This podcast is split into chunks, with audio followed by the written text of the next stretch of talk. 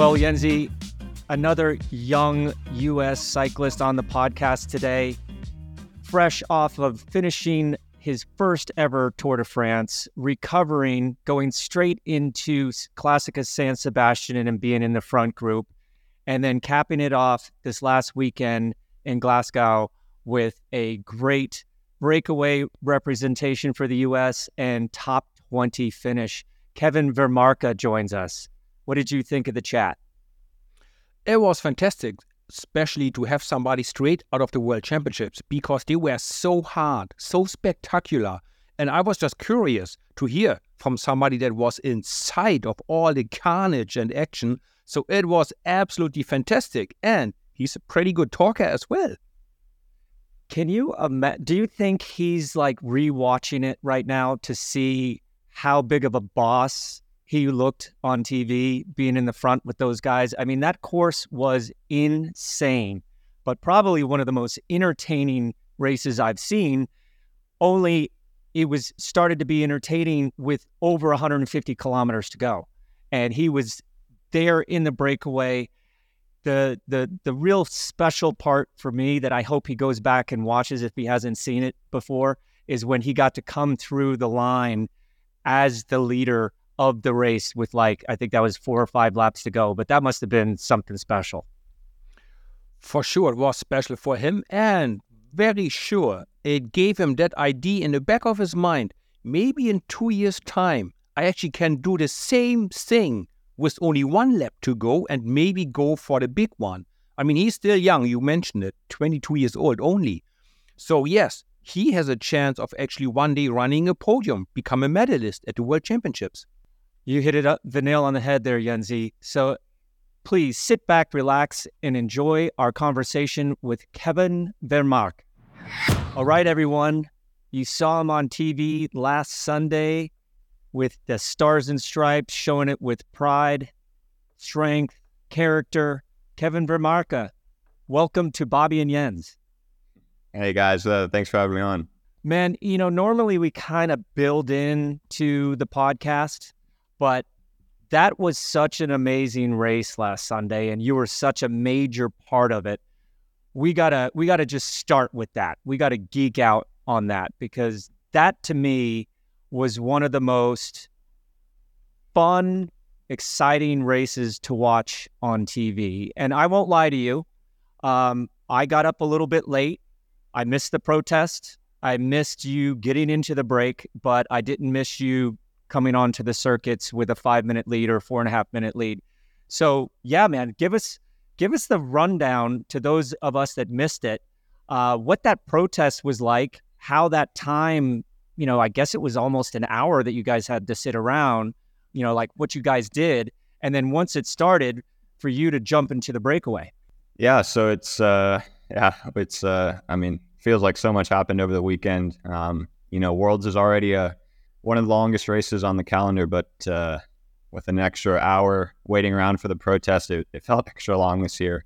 Um, I think it was about maybe 70K into the race. Um, we just yeah, the commissaire stopped us and they didn't let us up to the protesters. So we are probably 100 or 200 meters down the road and, you know, actually didn't see the, the people on the road. But, um, you know, they told us they had glued themselves. Initially, that's what they said to the road. And uh, the police were coming. I guess the race wasn't allowed to, the race organizers weren't allowed to touch the protesters. So they had to call in the police and uh, wait for them to come. And then, yeah, I mean, you know, you, you expect it to take five, maybe 10 minutes to, to get these guys off the road and, and for the race to restart. But in the end, it was uh, 50 minutes that we were waiting there on the road. And luckily, it wasn't raining because if it had been raining, it would have been crazy. I don't know what they would have done because it was pretty, you know, it wasn't cold, but it was pretty chilly, especially when you were stopped for 10, 20, and, um, you know, almost an hour on the road. It got pretty cold. So, yeah, luckily it wasn't raining, but,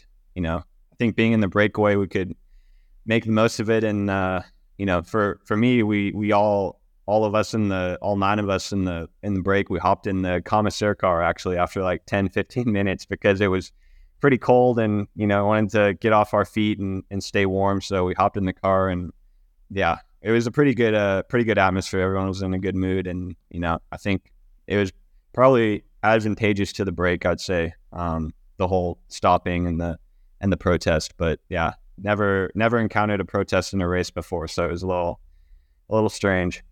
Um, talking about um, that uh, protest now, um, I was commentating on a race, so I saw it all live from the first second, uh, the entire race.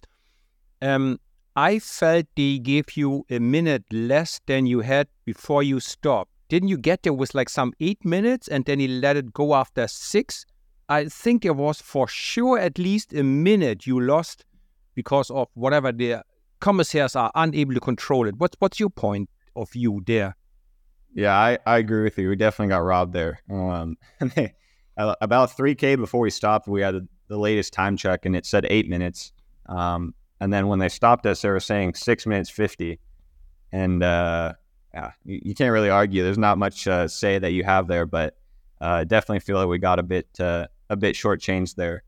Um, but then again, also when you when you stop like that, then once the race gets going, um, you know, if we just pin it right out of the gun in the break, then you know we have that six minutes fifty seconds to you know to open the gap up more while the peloton was still standing there waiting around. So, um, you know, I think we we made that minute back up, but yeah, it would have been nice to to start with the eight instead of the six minutes fifty. But how do you do that? How do you get into the break at the World Championships? stop for an hour, jump in the commissaire's car. I don't know what you guys were chatting about, but that must have been pretty funny. But like from the physiological standpoint of being warm and having all those, you know, the adrenaline pumping, glucose going through the roof, and then all of a sudden you stop. Were you thinking about how am I going to start back up from this? I mean, did you you know how it feels when you stop for a coffee in the middle of a ride like your legs just feel like wood for you know 15 20 minutes again ap- after that um, were you guys like talking about it or you know what what what was going through your head going sitting sitting in the commissaire's car for that long yeah i mean we definitely we knew it was going to be a hard restart especially with the the main climb on the run in only came maybe 5k after after we had stopped so um, it was a pretty fast little downhill section and then straight into a climb. Um, so definitely knew it was going to be a hard start and that the yeah you'd feel the legs a bit on that climb, but um, I think out of that group I was maybe one of the better climbers, so I think that also worked in my advantage that I could ease into it a bit more on the climb. Um, but I mean, it was the same for everyone. You know, everyone was stopped there, and everyone kind of had that rude awakening when the race restarted. So for me, I was more just you know thinking and thinking about getting in, you know, hydration and food. And, you know, that's an extra hour that we were out on the road. So just making sure I wasn't forgetting to eat and drink and just like I would in the race because, you know, that can, that, that comes around to, to bite you in the butt five hours later when you're in the final. So did you had like your your coach or sport director coming up to you and go, "Hey, Kevin, you need to eat. You need to drink this. You need to drink a protein shake or more carbohydrates." Or you had it all in your own mind and counting the calories you need, or you had some outside advice since you were sitting there for an hour almost? Yeah, I uh, it was mo- mainly just us in the break, uh, you know, and me eating the food that I had in my pockets, and and uh, you know, I got a I got a fresh bottle actually from the the Latvian coach came up and uh, he had extra banana and and a coke and some extra gels and stuff for all of us. So yeah, it was pretty. Everyone was you know sharing, and you know the coaches and directors from other teams were handing out bottles too, and it was a yeah, everyone was working well together. Because also in the you know in, together in the breakaway, we we're all from different nations, but we all wanted to work together to try and make it as deep into the race as we could. So yeah, it was a good a good little group we had there, and I think we uh, made the most of our our break. Yeah, definitely. But okay, now you're coming on to the circuits. Um, everybody knew for the last you know couple months or even a year that this circuit was challenging to say the least. 40 some odd turns, all the steep climbs, all the technical bits and bobs. When you got on the circuits, was it did did anything change? Like was it all of a sudden the mentality of hey, let's stick together as long as we can, or were you already looking for those little weak spots with the guys in the breakaway with you? I think when we came onto the circuits, we I mean, we still had about a five minute gap. Um, but that, I mean, that was the whole reason I was in the breakaway, to be honest. Um, just knowing those circuits, and especially after I'd pre-ridden the the course a couple days before and really seeing how technical it was, and just you know, it, it was relentless. And and being in the break, I think, was a massive advantage there. Um, and that was my my big goal going in the day to to make it up the road. And I think in the long term, it actually saved so much energy, even though we were out front and pushing for that 120k beforehand. Um, you know, the mental stress and nervous energy that everyone else was spending going into those circuits was, you know, costing them a lot of energy too. So, you know, we knew that in that 10K kind of before we got to the circuit, the, the Peloton would really accelerate. Everyone was basically doing a full lead out to to get there uh, in front, you know, still with 150K to go in the race. So we made a bit of an effort there to really pin it and, and keep the speed high. So we didn't lose too much time, but we expected to lose a minute or so just in that yeah, couple K before the circuit. But once we got onto the circuit, we just kept it pretty pretty steady. I, we didn't really push. I mean, we were still all working well together, and no one was surging or, or attacking or anything. And um, you know, the gap was coming down pretty pretty steadily. Um, you know, pretty quickly. We were losing about 30 seconds every every half lap or so. Um, and I was actually thinking in the break, you know, you know, maybe we should push a bit more now. I, I thought it was coming down too fast, but every time we'd go through the feed zone, we could see on the big screen, um, you know, the, the, Peloton was already just, you know, in pieces and, and all the carnage that was happening, riders attacking and big names attacking too. I mean, I saw Pedersen and Alaphilippe, you know, on the screen and I thought, okay, you know, we can just relax. We don't have to to stress too much. You know, even if the race does come back to us a little sooner than I would have liked, that they're already going to be the group's already going to be a small one. So, yeah, we kept it uh, fairly easy for the first couple laps in the circuit. Now we, we talked about the circuit now already, and um, more than one rider went to the press and said, I, "I believe this circuit is limit of being too dangerous." too many corners, too whatever steep up and down hills. Um, what's your opinion on, on that one? I mean, my opinion, I, I loved it to be honest. I think it was a pretty cool circuit. Um, you know, having all the fans there in Glasgow and the punchy climbs and you know the technical aspect of it. I think it was, you know, definitely changed the dynamic of the race a lot, especially compared to the races that we do, the you know the entire season. But I think for a World Championships, it was pretty a pretty good course. And I think, you know, if you look back and watch the race, it, I think it, it proved a worthy winner. And, you know, in the end, the, the big favorites were all there and the race really came down, you know, to, to who, who deserved to be a world champion. You know, it wasn't like there was a, a fluke winner or, you know, the race was completely changed by luck or anything like that. I think for sure you needed some luck with, with the corners and especially the rain made it pretty slippery. But um, overall, I, I thought it was a pretty, pretty good world championship route. I mean, it was a great world championship for Team USA. What were your guys' tactics going into that race? Was it for you to be in the break and then the rest of the guys like Lawson and Larry and the, the other guys work for Neilson? Or, yeah, give us the, the rundown of the pre race tactic. Yeah, so obviously we don't, you know, we didn't have a maybe an A tier favorite. Um, but Neilson is, you know, proven himself in the in the one day races. He's had some great results all year, and you know, last year or two years ago in Leuven, he was fourth. Um, so he was our, our main leader for the day, and we wanted to have him deep into the final. And the goal for the rest of us was just to, you know, to try and get up the road and and really anticipate the race so that we could be with with Neilson and then into the final. Um, and the guys like Will and Larry did a great job to to position Neilson coming into the circuit and yeah, me being in the break was, you know, our goal was to for me to come deep into the race and and try and anticipate moves and you know, like that's why I attacked from from the break after a couple laps on the circuit. We our gap had come down to 30 seconds and you know, instead of waiting for that group and and then trying to follow the big attacks on the climbs where, you know, when Van der Poel and Pedersen and, and those guys are attacking, it's going to be a lot harder to follow than if I can, you know, slip away on my own and and uh, and then have them ride up to me, which which is what ended up happening. And especially on that course, you know, it was a good course to be solo. You could save a lot of energy in the corners, and and uh, you know the climbs were steep enough that you know there was not much drafting effect. And I mean, there were really only three or four k on the whole circuit where you could really you know, get an organized chase going or just really burn yourself out in the wind. So, you know, I think I could anticipate the race a bit with that solo move and, and try and save some energy and then have that group bridge up to me and you know that was kind of my my way of anticipating the race and and trying to to come deeper into the final for for Neilson to ride up to me. Was there ever a discussion to shorten the race by one or two laps because you lost one hour time, which is some two or maybe two and a half laps even? Was ever talks about that to shorten the race so you would still arrive at 6 p.m. and not at 7 p.m. or at 5 p.m.? Or you don't know any about that?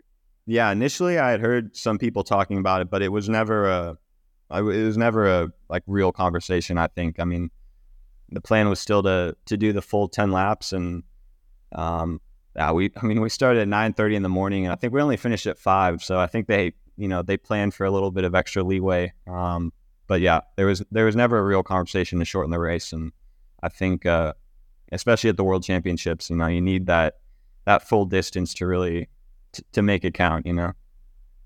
Well, watching it on TV at one time, you guys had like I don't know 150k to go, and then all of a sudden it went up to like 164k to go, and I'm like, wait a second, did they just add a lap? Like, talk about taking away a lap. I was just like, that would be terrible if they all of a sudden added a lap, but it was just obviously a miscalculation on the on the screen.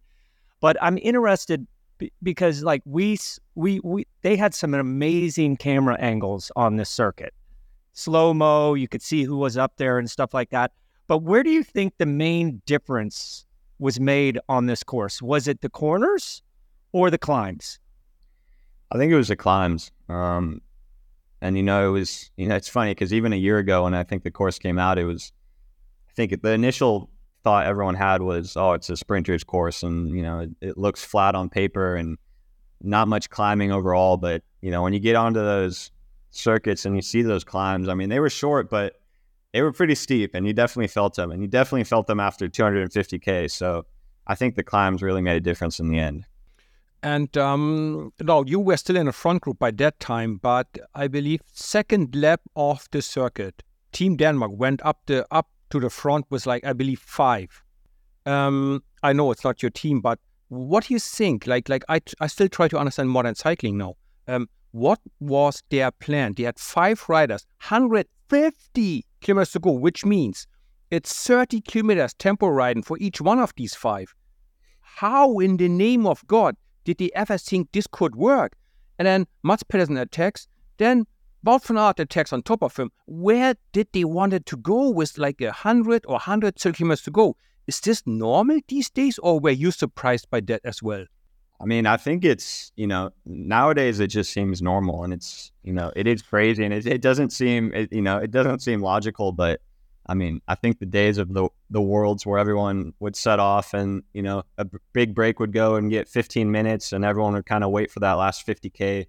Uh, yeah, those days are gone, and I mean, the racing is just so aggressive now, and it really it, it kicks off almost from the gun. I mean, you you never you, you can't you can't be surprised by by anything, and you know, especially on a course like that, and and in a race like that, I think you know those big those big guys they really just want to make the race as hard as possible early on, and then you know that really kind of separates separates the uh, the field out pretty quickly and, and makes a selection, and only the strongest can can follow. You know, so that's uh, kind of gets rid of the the you know also teammates for the other guys. You know, if they can get rid of teammates for for Belgium and for the Netherlands, I think that was uh, the goal of the Danish riders. And yeah, it's just, uh, I mean, yeah, it's crazy. But you don't even you know like when you these guys are attacking with 100k to go, I don't they're not thinking about how far is left or you know what what's coming up on the course or you know that climb that's 3k away. It's just full gas in that moment and. uh you know, I love it. I think that's you know that's racing, and especially on a course like that, it was just pure racing. You know, it was you know, I mean, tactics definitely played a role, but at a certain point, it's just you know, you saw all these favorites throwing haymakers left and right, and you could follow or you couldn't, and that's uh, yeah, that's kind of how it unfolded. And quick, quick question, Bobby. Sorry. Um, when you guys entered the circuit the first time, I don't think in the entire peloton there were only World Tour riders left. There was nobody there from Azerbaijan or from Vatican City, or they were all gone. in the relatively easy part leading into the circuit, you guys went so fast that every non super professional was already basically gone by the first time they entered the race. And then, first lap, second lap, you saw Kasper Asgreen abandon. One lap later, Peter Sagan, some big names. So, yes, the race was super hard. Just wanted to see that. Bobby, go. Oh, yeah. Yeah. I mean, you guys were teeing off on each other, and it, it was fun to watch, but painful at the same time because I'm like, ooh, this is going to sting the last couple laps for sure. But to our viewers and listeners that don't know, you guys didn't have radios. How were you guys getting communication or, you know, those crowds were so massive. Could you hear anybody yelling things to you on the side of the road or was it just like, hey, this is raw racing right now. I have no idea what's happening. I'm just to pull out the big stick and, and aim for the fence. Yeah, it was definitely a little bit a little bit chaotic at times because you get so used to relying on the radio for information about feed zones and what's coming up on the course and you know you know what group's chasing you who's left in the peloton and you know we had no information even with the time gap for the break we only have the you know the uh, the chalkboard that the moto holds up and you know it could be it could be 10k in between in between updates on the time gap so it, it it's not very accurate and you never really know how much time you have or who's in the group chasing you, um, how many riders are left, and, and information like that. So, um, we had in the feed zone, the USA uh, team was was trying to to hold up a, a, whiteboard with you know different different information, but it was so hard to see, and you know you go through there so fast that it was almost impossible to make anything out. So, I mean, for me, I was really relying on the the big screens that are set up around the course and um, you know the live stream that that's shown to all the fans there to to get updates on what was happening and to try and get a glimpse of the peloton and see who was left or who was chasing and, and stuff like that because yeah you, you have no information so you know even when our our break was was about to get caught and we had uh, only 25 seconds um, I didn't know if that was to the peloton or to five riders or 10 riders or or what was going on. So it's definitely pretty chaotic um, and you know it adds an element of uh, yeah, an element of un- unknown to to the race that the other races don't have because you know normally it's so controlled and and so much information and everyone knows what's going on, but you know here you don't have that, and I think it it definitely affects a race. Um, talking about the circuit and the steep climbs, what was the gears you guys used for this um, for this race? Uh, to be honest, I'm I'm not a big uh, I'm not too big of a tech guy. I'm I'm pretty sure we had a 54 32 on. Um, 32 on the back and the 54 36 in the front, I think. Um, but I'm not 100% sure. Um, i I, trust the mechanics and uh, I just try and uh, make the bike go fast. That was always the difference between Bobby and me. I was so like you. I would always go, hey, what does a team captain go? In my case, Cancellara. Yeah, I do the same. Bobby was like really precise about all his stuff. And I like, I don't care. I do what Cancellara does. So on, yep. we didn't have that many options. I mean, our climbing gear was a 25, maybe a true seven Now, like yeah. 32s, 34s. Uh, I mean, it's totally different ball game. But Kevin, it there was a moment when you were away. You said you attacked the break, and there was this frontal view of you coming through the start finish with the Stars and Stripes jersey on that gave me goosebumps. And I was just wondering, I was like, I wonder if he, I wonder what he feels like right now crossing through. And yes, there was a few laps to go. We know that you didn't win the race, but that had to have been a special moment, no? Yeah, it was pretty cool. Um, you know, it's every time you pull on the stars and stripes and you represent your nation at the Worlds, it's a really big deal. And um, you know, getting to race with the, your national team teammates who, you know, you see at other races throughout the year, but you're always on different teams and, and racing against each other. It's really cool to race with them. And yeah, you know, to know all your, your friends and family back home are watching and, and cheering you on for your country, it was uh, definitely a big honor. And yeah, it was, it was awesome. I mean, the crowds were so supportive and so many Americans out on the road and you see the American flag everywhere and you hear your name and, and it really just gives you a ton of adrenaline. So yeah, it was a pretty cool feeling to uh, to be out there. Uh, generally speaking, it seemed like the backing of that whole Super World Championships, which is almost like an Olympics just for cycling in Glasgow, uh, like big support by the by the crowd, by the audience, right? Or is it just a feeling I had on my TV screen? But it seemed like the people were really loving it. They were really into it. No. Yeah, no, they definitely were into it, and uh, you know, it's it, it was pretty cool. Um, you know, everyone on the road was was into the race, and you know, seemed to know what was going on, and and uh, yeah, everyone was was keen on it. I think, but uh, you know, it, it it did just feel like a normal world championships to be honest because you know there's been all this talk about the super worlds and you know it's weird now to be home and you know already back home from the race and, and still watching the races on tv but even seeing or hearing about the mountain bike races and the track races you know we didn't see any of that it just felt like a, you know the road race was only you know the time trial and the road race were the only events going on because everything's so spread out and the teams are staying apart and uh, yeah, you don't you don't you don't see the mountain bikers or the you know the BMX guys or the the you know Paralympic uh, track guys. So it, it definitely just felt like a normal road worlds in that regard. But um, yeah, I mean, I think all the events are getting getting incredible support, and it's definitely gonna be cool to to watch on TV now and, and have experienced it myself and, and know what those guys are going through.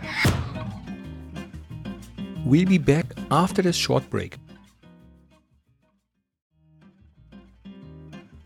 Now, back to our chat with Kevin.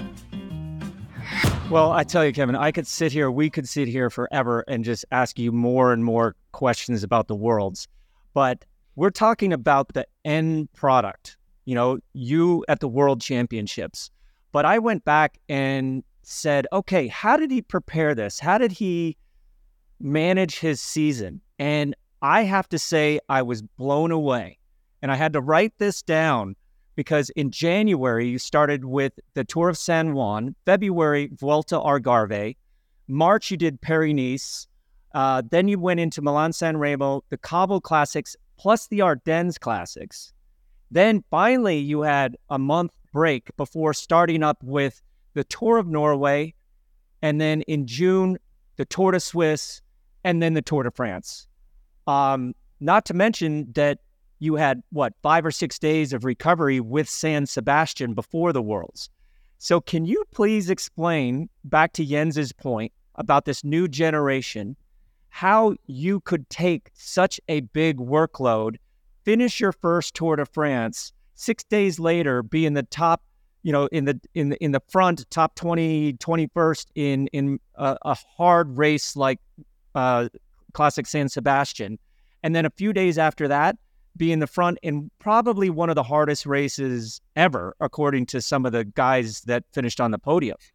Yeah, it's been. Uh, I mean, I think I'm at 62 race days now for the year, um, which is way more than you know. I think I'm already. I already beat my uh, previous race day record by about 20 days. I think. Um, so it, yeah, it has been a, a, long season already, but I actually I feel pretty fresh actually, um, and I think I had a nice kind of build up into the start of the season. Um, you know, kind of got the European races kicking off with Algarve and then Paris Nice, and um, you know the the one day classics were I, I got a bit of a cold and flew there, and you know those those didn't exactly go to plan. But uh, after the Ardennes, I was able to take a bit of a break. Um, I went back home to to the U.S. to uh, take a month off from racing. Um, take a couple days off the bike. I actually got COVID after Liège, um, and then you know kind of restart my training again, get a good three week block in back home before heading to Tour Norway, um, which kind of helped me take my form up another step to Swiss, um, which kind of led me into the tour in a really good way. And the tour was kind of the goal the whole the whole season. You know, from December camp already, I was looking at that as a big objective, and and with the team wanting to make sure I came there in the best the best possible shape. And I think, uh, you know, luckily with Norway and Swiss, and you know, I was able to stay healthy and avoid any crashes, and and really recover from those races, so that I could go into the tour in the in some of my best shape, you know, best form ever. And uh, I had no idea what to expect, to be honest, because I, you know, I started the tour last year, but unfortunately, I broke my collarbone on stage eight, so I'd never done a race longer than eight days, and and going into a grand tour, it's a big uh, a big unknown. You know, three weeks of, of racing full gas every day, big volume, um, and you know, once I got into that second week, every day was was just an unknown. You know, I'd wake up and wasn't sure how I'd feel or how I'd feel on the bike. And, you know, going into that third week, there's some big mountain stages coming up. But I was, you know, I think I surprised myself a bit with how well I was able to recover and and bounce back every day. And especially in the third week, I was, you know, setting some some of my all time power records. So I think that was a big uh, kind of eye opener to me on how much load my body could take and, you know, how well I could handle that kind of racing. And yeah, after the tour, I, you know, just had a week with my girlfriend on the here in the Costa Brava in Spain, and you know recovered really well. Soaked up the soaked up the tour. Had a few training days to kind of keep the legs moving, and then went to San Sebastian and had the best legs of my life there. Um, you know, and and then at Worlds this past week, and I had even better legs. So it's just kind of been this like stair step since the tour where I've just you know felt really good, felt like I've recovered, and you know every race I seem to be taking a step up. So it's pretty it's given me a lot of confidence. And, you know, I'm still chasing that uh, elusive first pro win and, you know, really that kind of, you know, he- headlining result to really be the cherry on top of all the work that's been put in. But yeah, I mean, the, the numbers that I've seen and, and the feeling I've had in these big races, I mean, it's given me a lot of confidence. And I think, um, yeah, I've definitely grown a lot this season. Um, coming out of a grand tour strong is a very good quality to have. So it's really promising. That's a really good quality to have. Uh, but at the Tour de France, I was there uh, for Eurosport GCN on a motorbike in the middle week. And I experienced, I felt so sorry for you guys the day Romain Bardet crashed. And there was a bit of confusion. When I was there on my bike, we stopped relatively close to it because everybody had to stop after the crash. So I looked at Romain and went, oh, I don't know if he can keep going. And then they let us all go past the crash site.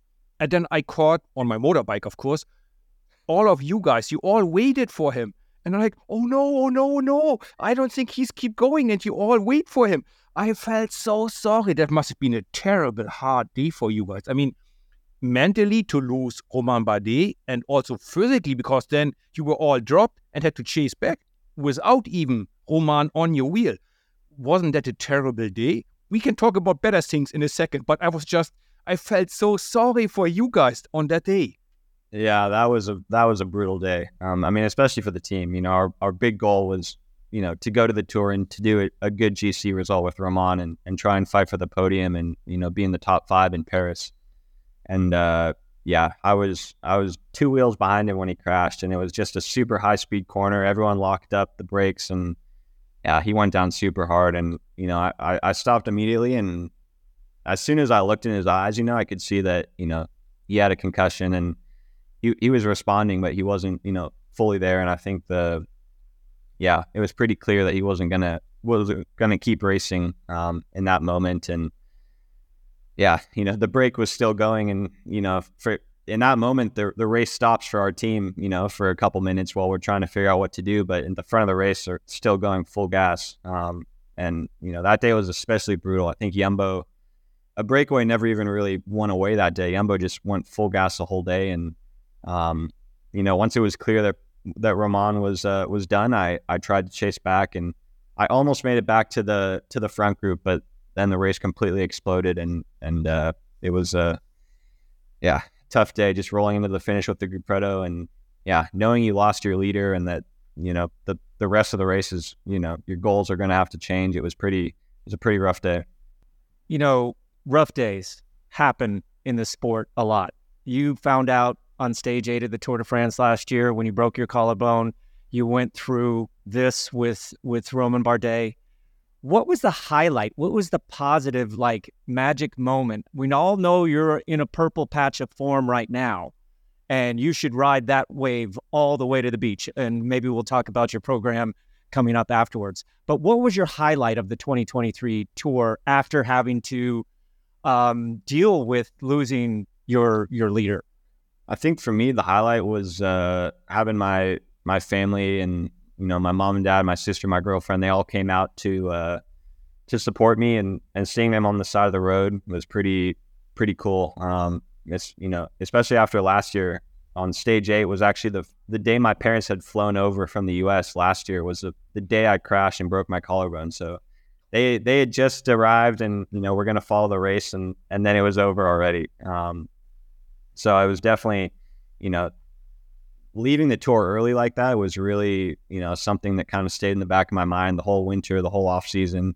Um, you know, I was thinking about it, thinking about the tour, coming back and making it to Paris, and uh, yeah, you know, finishing the tour, rolling onto the Champs Elysees was pretty, pretty iconic. I mean, I think it's a big moment for any cyclist, and uh, you know, to kind of put those demons to bed that I had, I had faced last year with having to, to DNF on stage eight, that was really special for me, and I think you know, was kind of the the crowning achievement of a tour that you know results wise was pretty was pretty barren for our team. You know, after losing Bardet, and then um, you know we we also had a, a, good sprint train there with Sam Welsford, who we really were trying to go for stages with, and you know we couldn't quite get it to click, and and uh, you know that looks, yeah, you know results wise it wasn't the best year we've ever had, but uh, we had a really good group of guys at that tour, and everyone got on really well. You know, we all fought for each other. Everyone gave their all every day, and um, yeah, I think when we rolled into Paris, we were, you know, we were proud of the effort we put in, and yeah, especially for me personally, I was proud to make it to Paris because it was a, yeah, felt like a long year, kind of waiting and looking forward to that tour, and you know, always in the back of your mind, you're thinking, you know, you know, there's so many crashes happening every day, guys getting sick, all this, and you're just thinking, man, I really, I can't leave the tour again. Like this year, I have to finish, and that was always kind of motivating me and, and, and keeping me going. So rolling into the Champs Elysees really was special. Yeah, and you get to family. you a question because what he just said blows my mind and goes back to your question about this new generation. He just told us that he's been thinking about the Tour de France. He's not even 23 yet, and that's his objective for the year. And in our time, you didn't even have a chance to do the Tour de France at in your early 20s. So that's just another example. These teams are already giving this sort of responsibility, this honor of being pre-selected for the Tour de France in December in their early 20s. It blows me away. Yes, it does. Um, when I, well, I was a late neo pro. I was 27 when I actually had my first contract. And I was not on a plan for the tour. I made myself into the team, but I was not on a plan for that. Not as a as a neo pro, uh, as a young kid.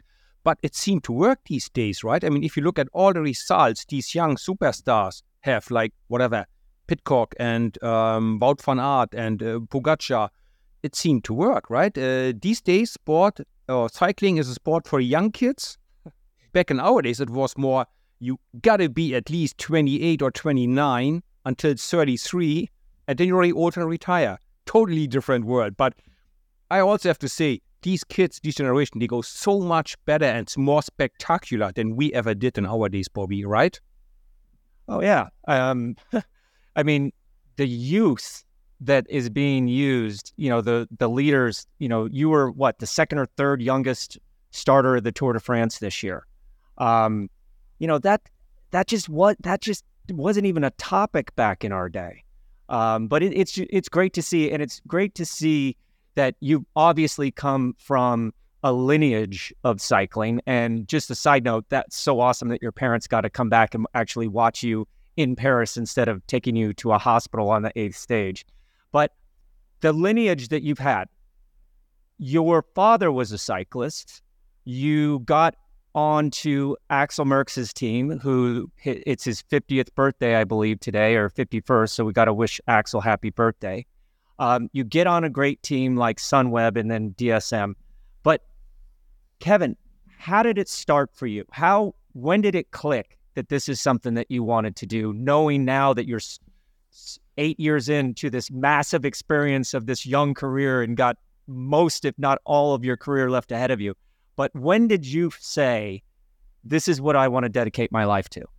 Uh, pretty early, I think. I mean, I was always riding bikes, and and like you mentioned, I mean, my dad came from uh, he raced when he was a junior. Um, he actually grew up in South Africa, but his dad was from Belgium and immigrated to South Africa in his early twenties. So cycling was always something that was in his family, and you know, when he started racing, he he moved to Belgium and uh, lived there for a couple years, racing in the junior and amateur circuit. Um, he never he never turned pro, but he was a pretty good junior, and um, especially on the track, he had a silver medal in the Junior Worlds um, in '91, I think, when they were in uh, Colorado Springs. Um, and uh, he, you know, even though he never made it pro, he was still loved mountain biking and, and riding on the road. Um, and when I when I came along, you know, that was just something my dad and I always did together. And on the weekends, you know, go out for a mountain bike ride. We're really lucky to have some incredible trails near our house, and we just go for you know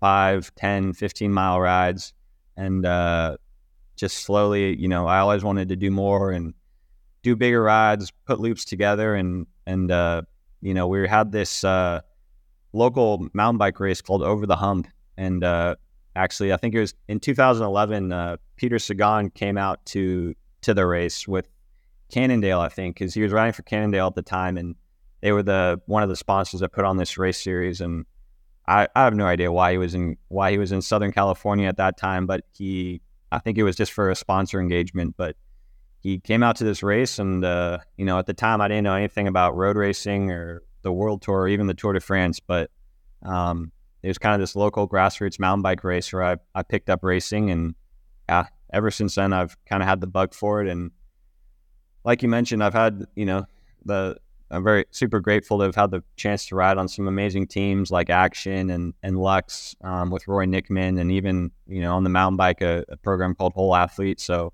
um, I was very lucky to have, you know, good support ever since I was a junior. Um, and it's really, as an American rider trying to come over and, and race in Europe, it's it's crucial. And I think uh, you know the the amazing programs that do exist do a great job, but it's unfortunate there's not more because there's so many kids you know racing in the U.S. that you know just need that one chance or one opportunity to come and you know make it a career for themselves. But it's really you know it's a it's a hard pathway. Um, but I was I was lucky to have some help along the way. Um, so now we talked about how you get into cycling, your great year you had so far. Where do you see Kevin Vermaerke in two years or next year or three years? You want to try a little bit of GC or breakaway specialist for the long one day classics. Where do you think, where do you see your future? I think I've had a couple years now on the world tour. Um, it's already this is already my third season, so I, you know, I start to feel like I'm getting a little I'm I'm I've been around the block a couple times, but uh, you know, at the same time, I still have so much to to figure out and you know physically to develop. I think so. Um, you know, DSM has put a lot of faith in me and trust, and they have a good you know a good program set up for me where I can kind of find what races suit me, what races don't suit me. Um, and you know, I think I kind of see myself going down a pathway of a Ardennes Classics kind of hard one day race specialist and you know, hopefully winning some stages at the tour, or other grand tours, and um, yeah, also being versatile enough to help a GC leader or help out in a sprint train, and um, you know, kind of be an asset at, at any race I go to. I think that's something that's pretty valuable these days. When you know, you can see guys like Pogacar, they they can win every type of race. It doesn't matter if it's flat or if it's you know if it goes up the Tourmalet. I mean, they can just do it on any any terrain, and I think that's kind of a skill that a lot of young and up and coming cyclists are, are having, you know, where they can be versatile in any terrain. And, and that's something that I also want to want to try and use to my advantage. Yeah, you, you want to go back a, a step.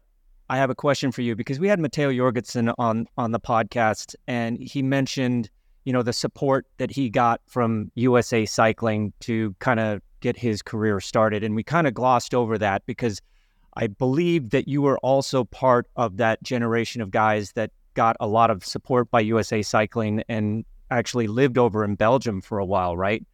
Um, can you talk a little bit of the, the importance of that? Because when I was a junior, we had amazing support from the United States Cycling Federation, the USCF, which is now known as USA Cycling. And there was some amazing junior development. And it just seems like when that program is well funded and right they bring riders over to the US and and bring them to that house and I think it's in Sittard is is that right? Mm-hmm. Yeah. Um, that good things happen. Guys like you, Matteo, Larry Warbasse, you know, the names go on and on. Um, tell me a little bit about your support that you've received from USA Cycling over the years, as well as in this past World Championships. Yeah, USA Cycling definitely played a big part. Um, I mean, I remember when I was when I was still a 15, 16, um, I was on a, a, local team out of uh, Southern California called uh, Velosport, and uh, you know they had a little three day training camp every winter for for the guys on the team, and um, that year at the camp, um, Billy Innes came and gave a talk to to all the young kids that were there, and you know he kind of just explained his role as a kind of director of the national team. And uh, you know how how we could get the chance to go ride in Europe and you know he explained these things called kermesses and you know what what kind of he kind of explained what racing was like in Europe and uh, you know that was all brand new news to to all the kids in that room at the time. And I think he you know just him kind of coming to that camp and giving that talk it really you know I kind of see that as a pivotal moment in my in my career just because it opened my eyes to to what USA Cycling was doing and the opportunities that were out there. So at the end of that year, I was able to go on a, a three week trip to Belgium um, with USA Cycling for 15, 16s, and there we just did you know two kermesses a week, and you know we stayed in Sittard and and trained and kind of it was kind of like summer camp, you know, the first time away from home over in Europe and you know you're with your friends and yeah it was it was a good time and you know the racing was brand new and super hard and you know i think especially you know coming from the us i, I think you see especially in juniors that you know the the us riders have a tendency to be super strong. So i mean we went over there and i think uh, the first kermesse i did i i crashed in the first corner and then uh, the second kermesse the next day i think the us guys went one through five or something. We all just rode away off the front. So it was uh, it's definitely a, a an eye opening trip to you know what racing was like in Europe, what it was like to live away from home for the first time, you know how to pack your bag to go to a race, how to keep your bike clean. You know, Billy Innes really did a good job of kind of just uh, yeah supporting us and, and and teaching us you know when we're still young kids you know i mean 15 you know 15 year old kids going over to europe it's it's uh it's a big deal at the time, and that kind of sets us up for going into the juniors when we we go over, and then you know you're doing big races, uh, you know like Pays de Vaud and and Trofeo Karlsberg and these big junior nations cups where there's guys from all over Europe and um, guys that are you know already going to big under 23 teams. And you know then you're thinking about the world championships and it all just kind of builds on top of each other and just gets bigger and bigger. Um, but usa cycling did a really good job of supporting us and getting us over there and just giving us the exposure. Um, to get into those nation cup races because that's really the only way you can you can see if you're good enough you know coming from the US because we just don't have that same level of competition and and that's those are the races that that the pro teams look at to to pick their riders so it, it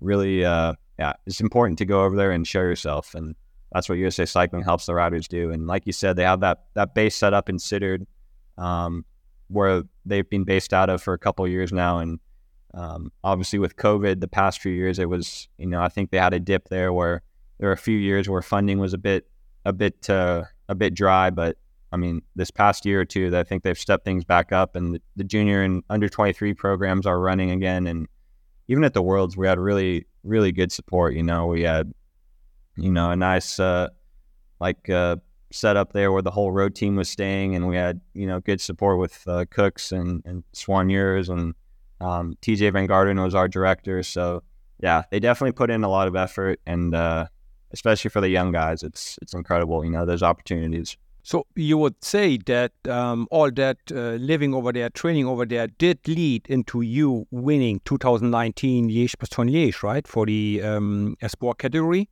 there would be like some logic steps leading up to that. Yeah, yeah, definitely. It. Uh, I mean, as a junior, um, I was pretty.